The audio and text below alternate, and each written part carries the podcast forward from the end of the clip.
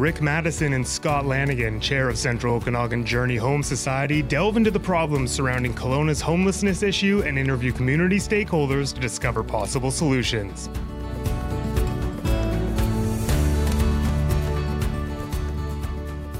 Welcome to the Homelessness Podcast. I'm Rick Maddison, along with Scott Lanigan, chair chair got it right. Of so the proud of Central. Okanagan Journey Home Society. Yes. Wow, I did that.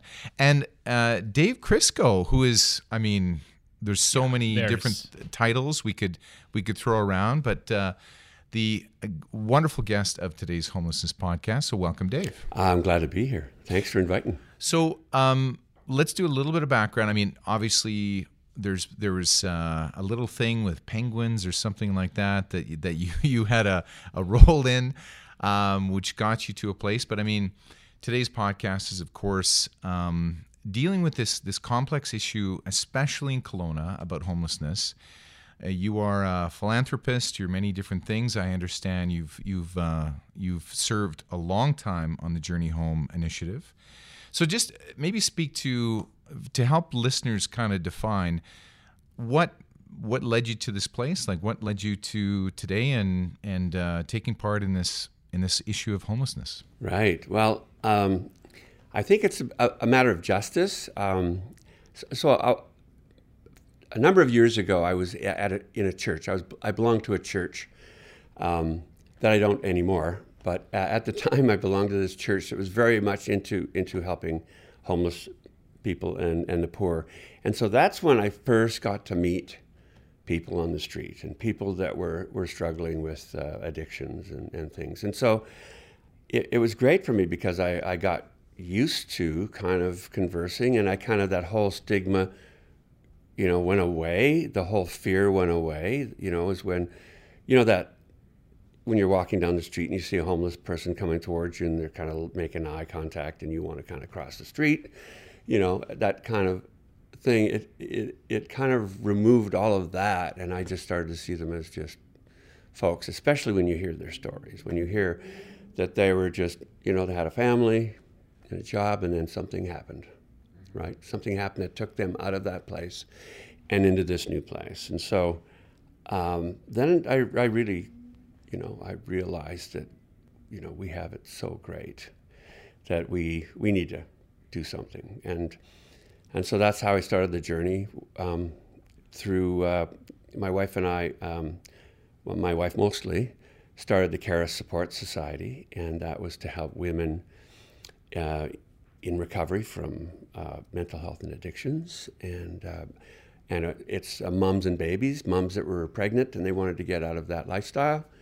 And so it was a place for them to go. And so it, it all started coming so fast, right? We, we really started to do a lot of that. And, uh, and yeah, now, you know, after in my post kind of business life, I still work a bit, but I find I do, you know, more. I, I want to do more about changing, changing the world and change, mostly changing our community. I mean, the world's already pretty messed up, but at least we can do something to help our community.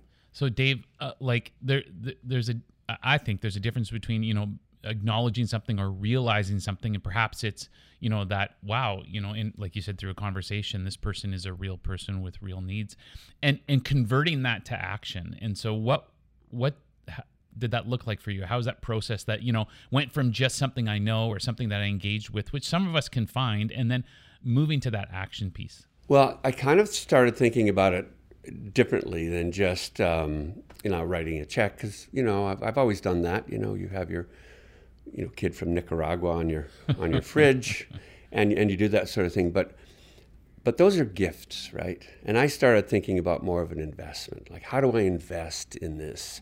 And again, how do you become that little wedge that can can tip something over or straighten something out? And so I started looking at everybody as, as, as investments. So putting my money into people that even if they move a little ways into self-sufficiency, that is such a home run in terms of investment. And, uh, and so that's how I started to view it. It's more like, uh, you know, investing. As a, you know, some some people listening are going, okay, well, I don't have much money to invest, and you know, I want to make a difference. You know, what kinds of things can can people do that maybe it isn't writing a check and, and maybe they, they still want to be involved?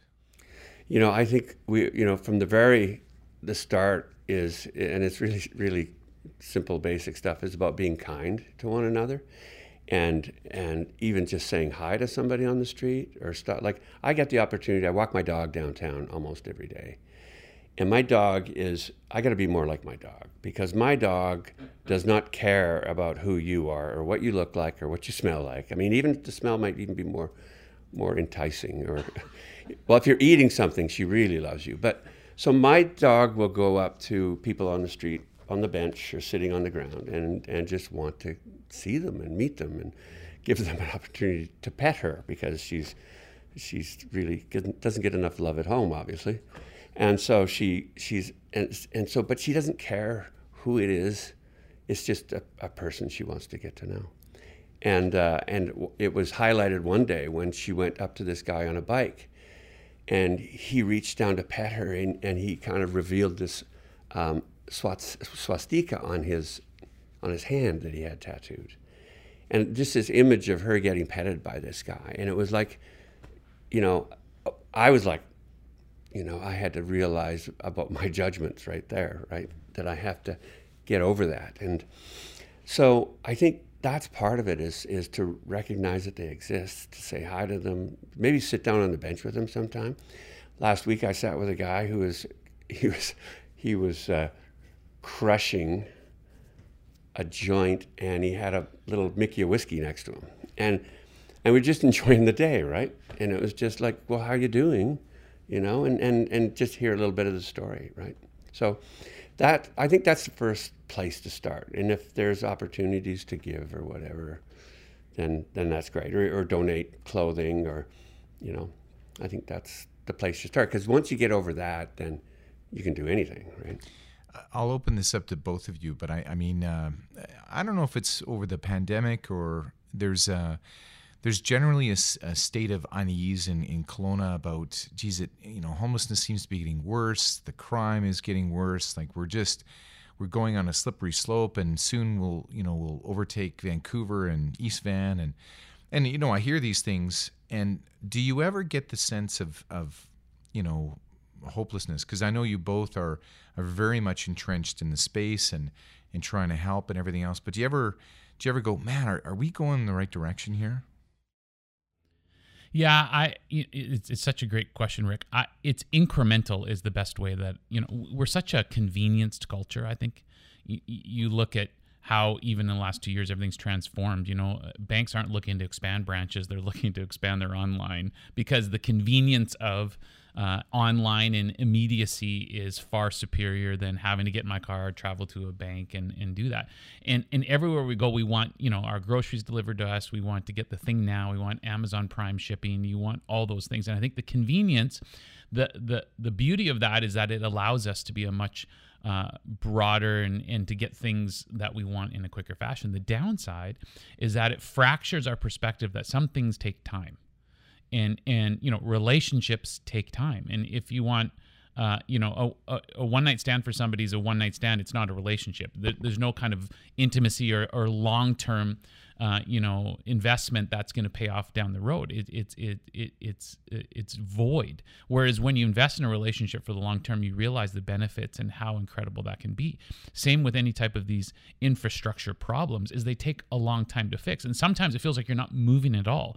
But if you have two ships going the same direction, but you move one one degree, uh, right away it doesn't look like they're. It looks like they're going the exact same same space. But 100 miles down, you're like, oh, there is separation. Then a thousand, wow, they're completely apart. And I think if our perspective can be such that it just is incremental, it's not that it's not moving, it's just moving in a way that's going to be meaningful. I think our commitment needs to be the to the incremental movements to, to being committed to the fact that this doesn't look like it's being solved, but we're doing the things that are going to have the long term focus. And and that's really, you know, like for us, the, the journey home was a five year plan. Like in reality, homelessness is not going to be solved in five years. But but I think five years, if we're able to look back in our rear view mirror and go, oh my goodness, we have moved miles compared to where we were, uh, then we're going to find success in that. Yeah, I agree. I mean, it, it took like 40 years to create this problem, right? I mean, uh, the federal government started stopped building housing for people, like affordable housing, in the 80s, in the 90s. So, and then the provincial government closed the uh, group homes for mental, you know, people with mental issues, and Riverside or Riverdale or River, what is it called? Riverside. Know, Archie's Riverdale. No, but they they they closed all of those facilities, and and um, and we know that because Donara's uncle was in a group home, and he just got released to the street in uh, somewhere around 2002 when the government said we don't have more, more money for these people, and then that started this whole. So it took you know that's a, a while of of kind of built up problems. So it's not going to happen overnight, but I think you're right. Um, we've where we've come in the last few years, we have, um, I don't know, maybe 200 more people housed uh, that were formerly, you know, on the street. And and sure, it looks. I mean, they're quite visible, though. It's not like they blend in very well. So you you see every one of them, and you know, with the orange tarp, um, you know, on a on a, a basket, um, you know, a shopping basket. It's so it's and they're always you know in real strategic locations. So it's really easy to think that there's a lot going on, and uh, I think it's moving in the right direction. I think we could do way better. Um, I hope we do way better. I hope the government continues to ramp this up in terms of funding. Um, housing is the first step, right? You got to get the housing, and then once the housing, you have to have the the services for helping people kind of now take the next step. Because if you're you know under a tarp, you know in in the park, um, it's very difficult for you to plan your life. So it is true. Um, so I read a, a, report about how rental rates have basically squeezed uh, a number of people out outside of their homes in, in Kelowna, especially because the as the real estate has skyrocketed. So as we go further down this this road of turning into a mini San Francisco and and you know with that hub of technology and and million dollar homes, is that you know is that continue like are we basically going down even a greater path where more population is going to be pushed into the streets? Because it it does seem that way and i, I know um, david uh, minister for housing was talking about you know the the province is now going to take over permits which i find hilarious because efficiency and provincial government do not go hand in hand but um, but what do you th- like are, are we I, I guess are we heading down a path where real estate is really becoming just cost exorbitant for a lot of people. Yeah, I mean, I've got lots of examples. I mean, I, I also own a, a small boutique development company, and we do um, buildings. And you know, we we did the Karis building, which is the one for uh, for women in in recovery. But we've also done, you know, we did this um, nine unit townhouse for families in Rutland um, three bedrooms because there was zero vacancy rate for three bedroom um, places. That was this is like four years ago. We got hit so hard from the NIMBYs, right? The people in the neighborhood who didn't want rentals. I mean, and it's funny. It's not you know we've had trouble putting social, you know, our, our social housing or or whatever in, in places, but people just don't want renters. And some of them are renters that don't want renters. And it's so so it's a very difficult thing to get, I think, the right the right kind of light on it. For one thing, we need the city to be more involved from every department. I mean, they, they definitely give money and, and show leadership in, in, in Journey Home. But let's say a developer, I remember we were working with this, uh, with all these folks in a uh, trailer park, a mobile home park down by Gyro. It's a parking lot now, and I think it's going to become a building. But at the time, um, the owners sold it, and there was no place for these people to go, and they were kind of on the bottom. It's it's living in these these places. They've been living there for 20, 30 years, and then after that, it's the car. I mean, that's the next place to live, because so so when they when when you allow development permits, you have to allow for the people that live there. So if you're clearing out a mobile home park, then the city's got to say, well, I think you need to make 20% of this development affordable for these people that you're displacing. So we have to get a little bit more um, proactive so we don't get into that nobody can ever afford to live here, or we have to look at you know more people either moving or not being able to make it. I mean, even when we were hiring back in the Club Penguin days, it was very difficult to find people to come here with the uh, housing costs so high, and that was still that was you know 2008 2009 i mean there was a nice correction in there right? But um, still i think there there has to be you know maybe bring back co-op housing uh, with the federal government where they were there was um, subsidized um, rents for for co-op housing and so i think there has to be we have to get back to innovation and creative thinking or we will pray if we let the market just unfettered you know, do what it wants to do, then that's what we'll end up with is is issues. I think that affordable housing model actually, which could almost be uh, from your from your point there, Dave, in the city of Kelowna as a requirement for new, uh, you know, new building permits. Would that be a percentage of your building needs to have affordable housing? That that could solve so many difficult situations, and and frankly, it's not much. If you're talking ten percent of your 162 bedroom condo unit, you know, or mm-hmm. five percent or whatever, like or eight percent. We like, hit we hit a billion dollars in building permits yeah. this year, right? And and you require that. You you've actually made a, a, significant dent in that, and because it's such a small percentage in that building, and I think the value add there is so significant, especially for those caught and and it's not necessarily the, the shopping cart individual. It's always that trickle down effect of that. It's those at risk of homelessness those at risk of being vulnerable. And now you elevate opportunities for that group. Well everything just moves up. The it's like a step. Everything moves up and you provide more spaces in each level.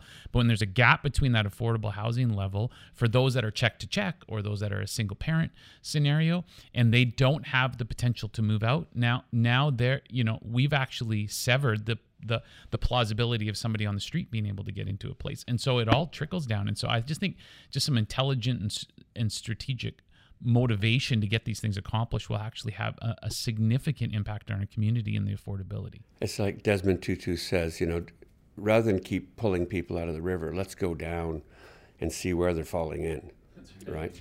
And i think that that's exactly that because we're with journey home you know essentially is working with the real chronic homeless people and that we kind of got that down to about 200 people or something that that were like been on the street for more than five years or something like that, which is an incredible. It's like an eternity if you think about it. So um, that's the core. But then you have to start thinking, well, you know, this market keeps growing. Like all we, we keep getting more people in here. Like they're, we we house them, then they're replaced again. So we have to go back down the river and see, well, how how is this happening? And I think and, and a lot of it's just it's just money. It's money for programs to help people who are in um, um, in trouble. You know, whether they get behind in rent, or they have uh, an illness, or they have some sort of thing or a trauma. That's going to be the big thing, and help them get through that and keep them in in their house.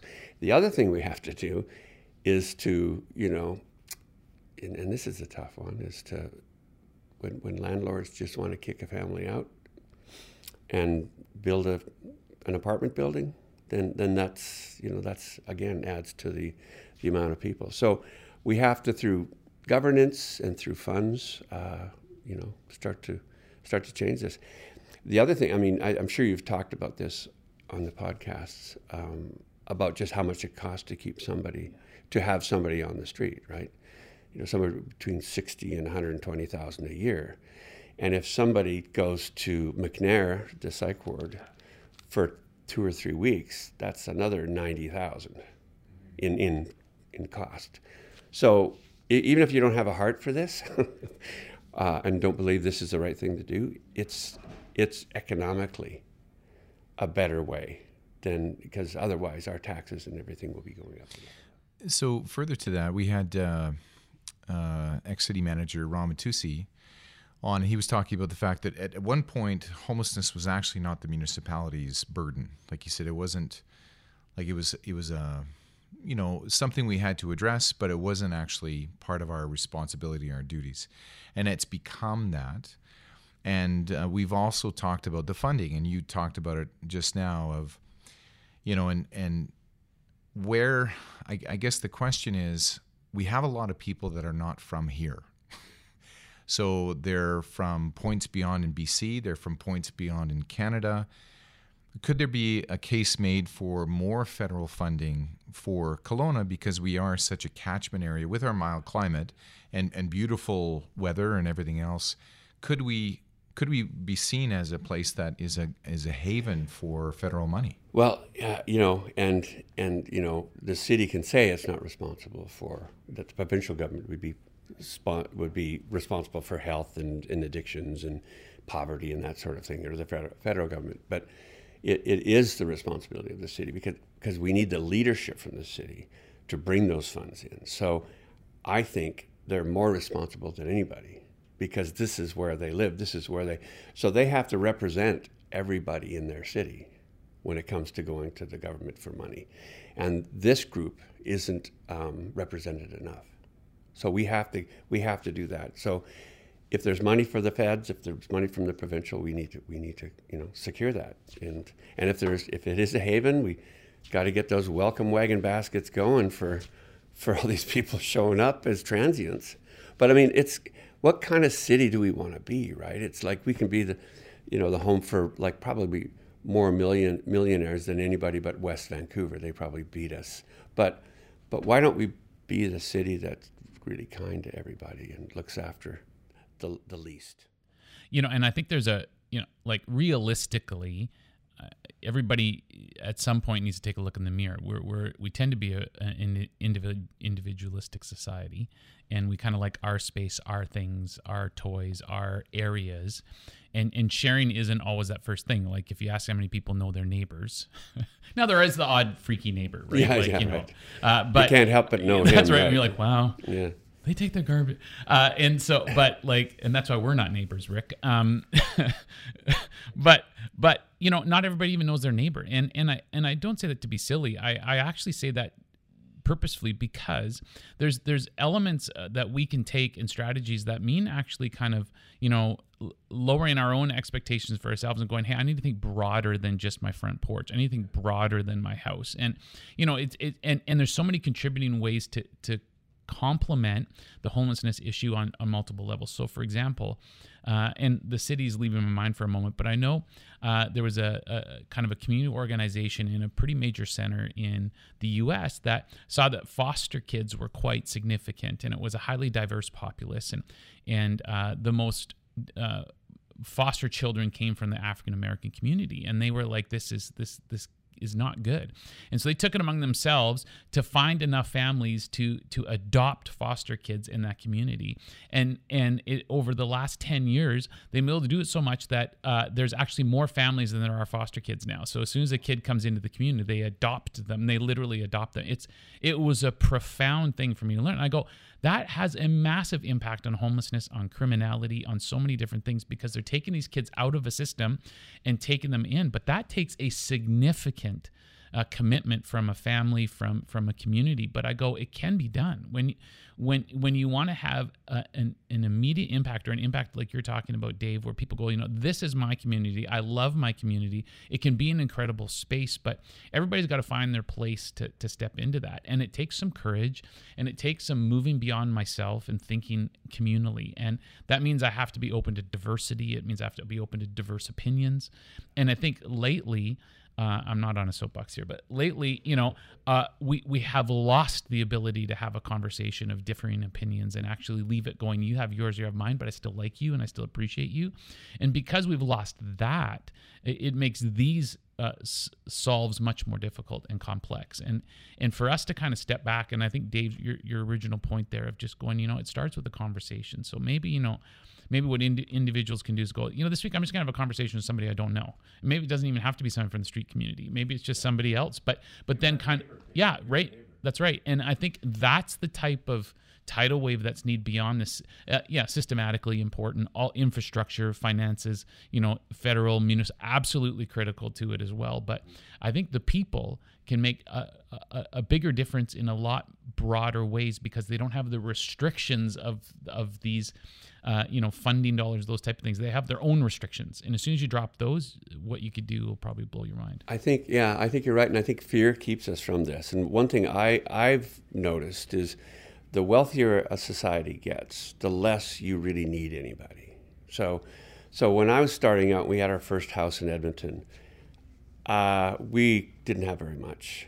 We I didn't have any power tools or any cool, so I had to go to Ralph, my neighbor, who and he'd end up kind of doing the job for me or whatever. But yeah, which was really bonus because he saw how how you know bad I was at doing it. So he'd kind of well, give me get out of here, and and so any of the kind of so so it, I realized that we needed each other at that point. And when you're just starting out, you kind of look to your neighbors to say, hey, we're you know having trouble with my car here, or I need a ride down there. So there's a lot more of that. Once you start to get more pros- prosperous and, and wealthy, you don't need your neighbor anymore because you're either going to call a handyman or you go buy that big power tool and make a mess yourself. But I think we we start to kind of incubate ourselves a little bit from each other because of our prosperity, right?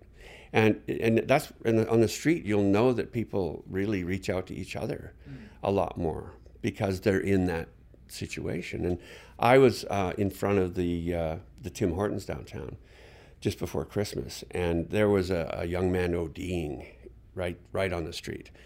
And so I had my dog with me, and my dog kind of sniffed him over and checked him out, but he was gone. He, his eyes were rolled up. So I was kind of down talking to him, and then I phoned 911 and talked to the ambulance. And then a couple of street guys came by, and they so they actually started attending to him. Like, okay, we got to roll him over on his side. And, and then I was talking to the the 911 person said, "Is he breathing? Can you check this? Can you ro- yeah roll him over on his side?" And so they were doing that, and I could see this, you know, real. They were really committed to helping each other there, right? And and one of them even knew him, but the other guy didn't know him at all. And then after you know the ambulance came, they loaded him in, and we kind of fist bumped each other, like, "Wow, that was amazing." So it was. You could see that that's when you need each other, right? Is when you don't have an opportunity to pull yourself out. It's interesting. I uh, I was able to interview some people, clients of the food bank, and I was blown away by hearing their stories. Very diverse stories. Everything from a, somebody in a witness protection program to uh, a woman who goes into dumpsters, gets women's cosmetic products, builds packages, and then donates them back to street people because she said, you know, the, to to feel confident and to feel alive, it, you know, and you start to look after yourself, that's the next step for her. And she's speaking very articulately about helping someone's self-esteem. And this is a woman who doesn't have anything. Like due to her condition, she cannot work. And she's talking about spending all this time helping others. And I was amazed at how many people that, that get a food bank box share their table. And that's further to your point, which is when you're just starting out, you're caring and sharing, and then when you get wealthier, uh, I got it. Yeah, and I think that's where we have to kind of get back to that kind of vibe or groove of being of you know helping each other out and and the common good thing. I know we had this big discussion about you know vaccines and the common good and all that sort of thing, and I think you know um, that has to continue. We have to kind of keep if it's you know it's for me too. I I don't want to get incredibly sick. Right. As an asthmatic, I'm talking, but but there is this other side to, to say let's wear the masks for everybody, and and of course I'm wearing mine now forever. I just love having the mask. It's just part of my look now, right? it's it's a hot look, Dave. i know, It's all black with the mask. Know, There's some it's ninja like. Uh, uh, I don't want to belabor the point, but it, it, it's just really interesting to me. Um, so maybe some of our listeners, or maybe some of the grandkids of our listeners, or the kids of our listeners, watch Blue's Clues when they were growing up, and so a uh, really popular show. And it was about a guy with his dog, and Blue was animated, and the and the host was uh, real, and so they would kind of have this interaction. And my kids watched it, and uh, Steve was the original Blues Clue host, and he wore this green s- sweater. And then all of a sudden, Steve disappeared one day. My kid was devastated because like, where'd Steve go? And hadn't heard from the guy. Well, about uh, it was the 20th anniversary of Blues Clues, and so he came back dressed up in his old sweatshirt, and he went on on TikTok and he just said, "Hey guys, I took off for a little while, but he just shared from the heart, kind of like I know you missed me, and here's what happened, and here's why I did it." And it was the my kid watched it like who's an adult now and was almost like in tears, going, "Are you kidding me? Right? This meaningful." Well, it became so popular.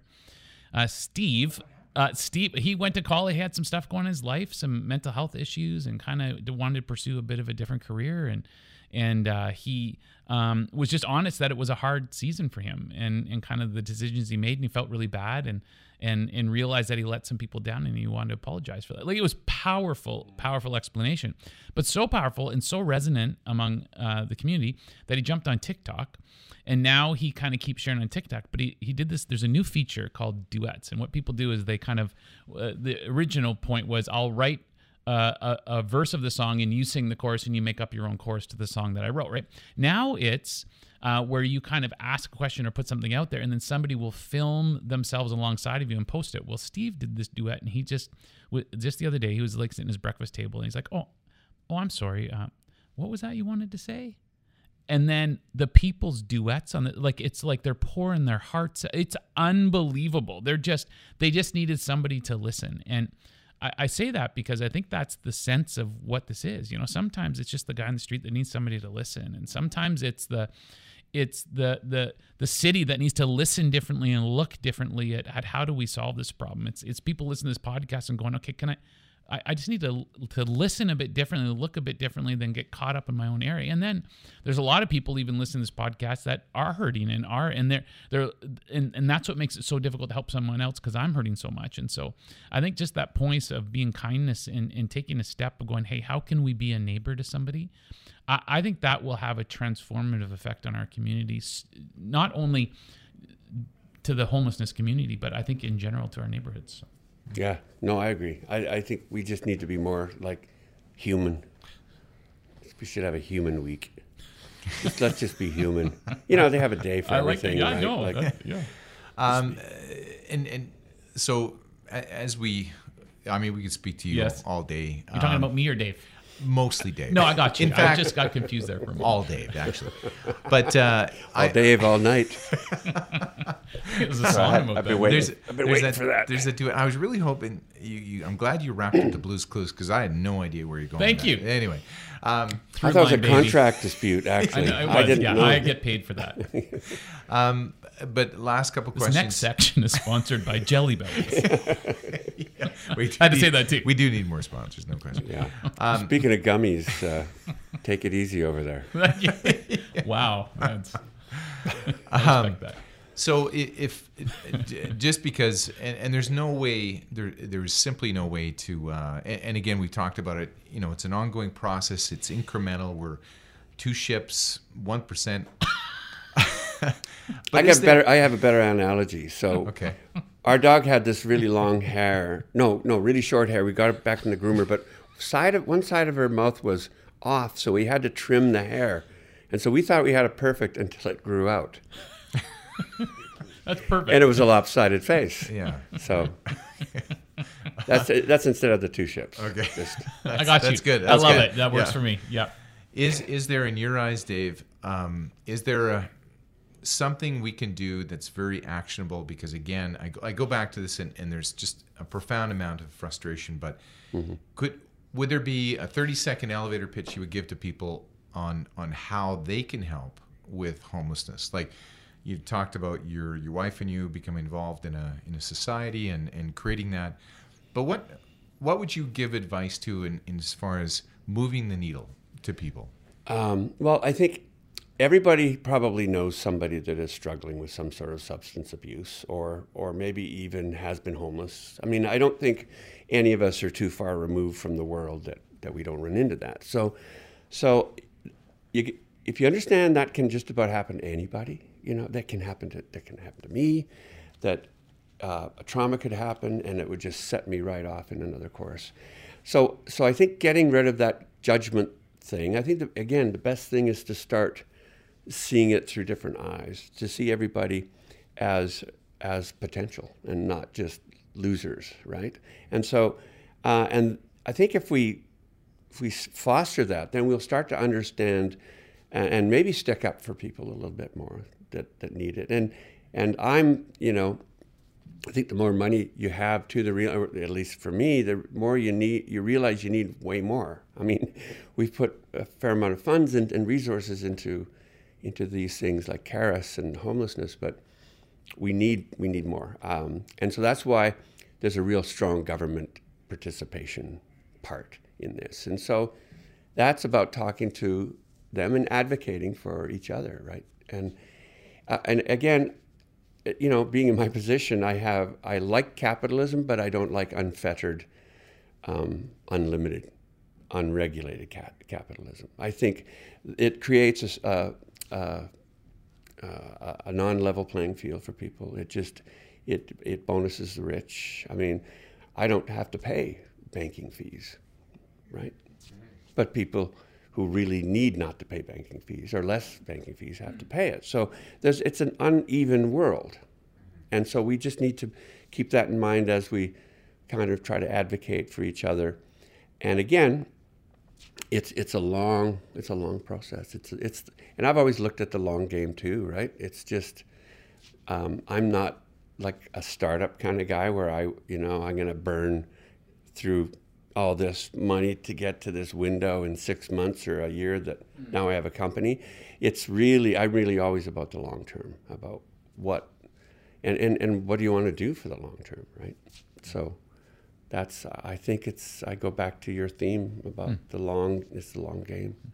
That was the two ships thing that he was talking about there, Rick. Totally two ships. And and my thought is, you know, Rick, even though you didn't ask, is that I What is no? What was your thought again?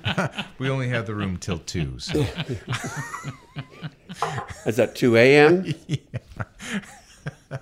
uh, Dave, I, I just want to say thank you for for taking time. Uh, great, Yeah. great to finally get a chance to uh, to chat with you, and and thanks so much for the contributions. Like, I mean, I, I know there's there's a number of people that uh, have the resources to help, and and maybe don't, and I I'm so glad that uh, you know people like you go okay how much how much is enough and and i have the ability to help Yeah. so i'm going to so i appreciate that That's great. I mean, I, I just want to leave off to say, you know, I have this. Um, there's this abundance and um, theory and the scarcity theory. So, and it happens to everybody. So, you can feel, you can get into the scarcity mode like I don't have enough, at any stage. Like even I've even had that, hmm.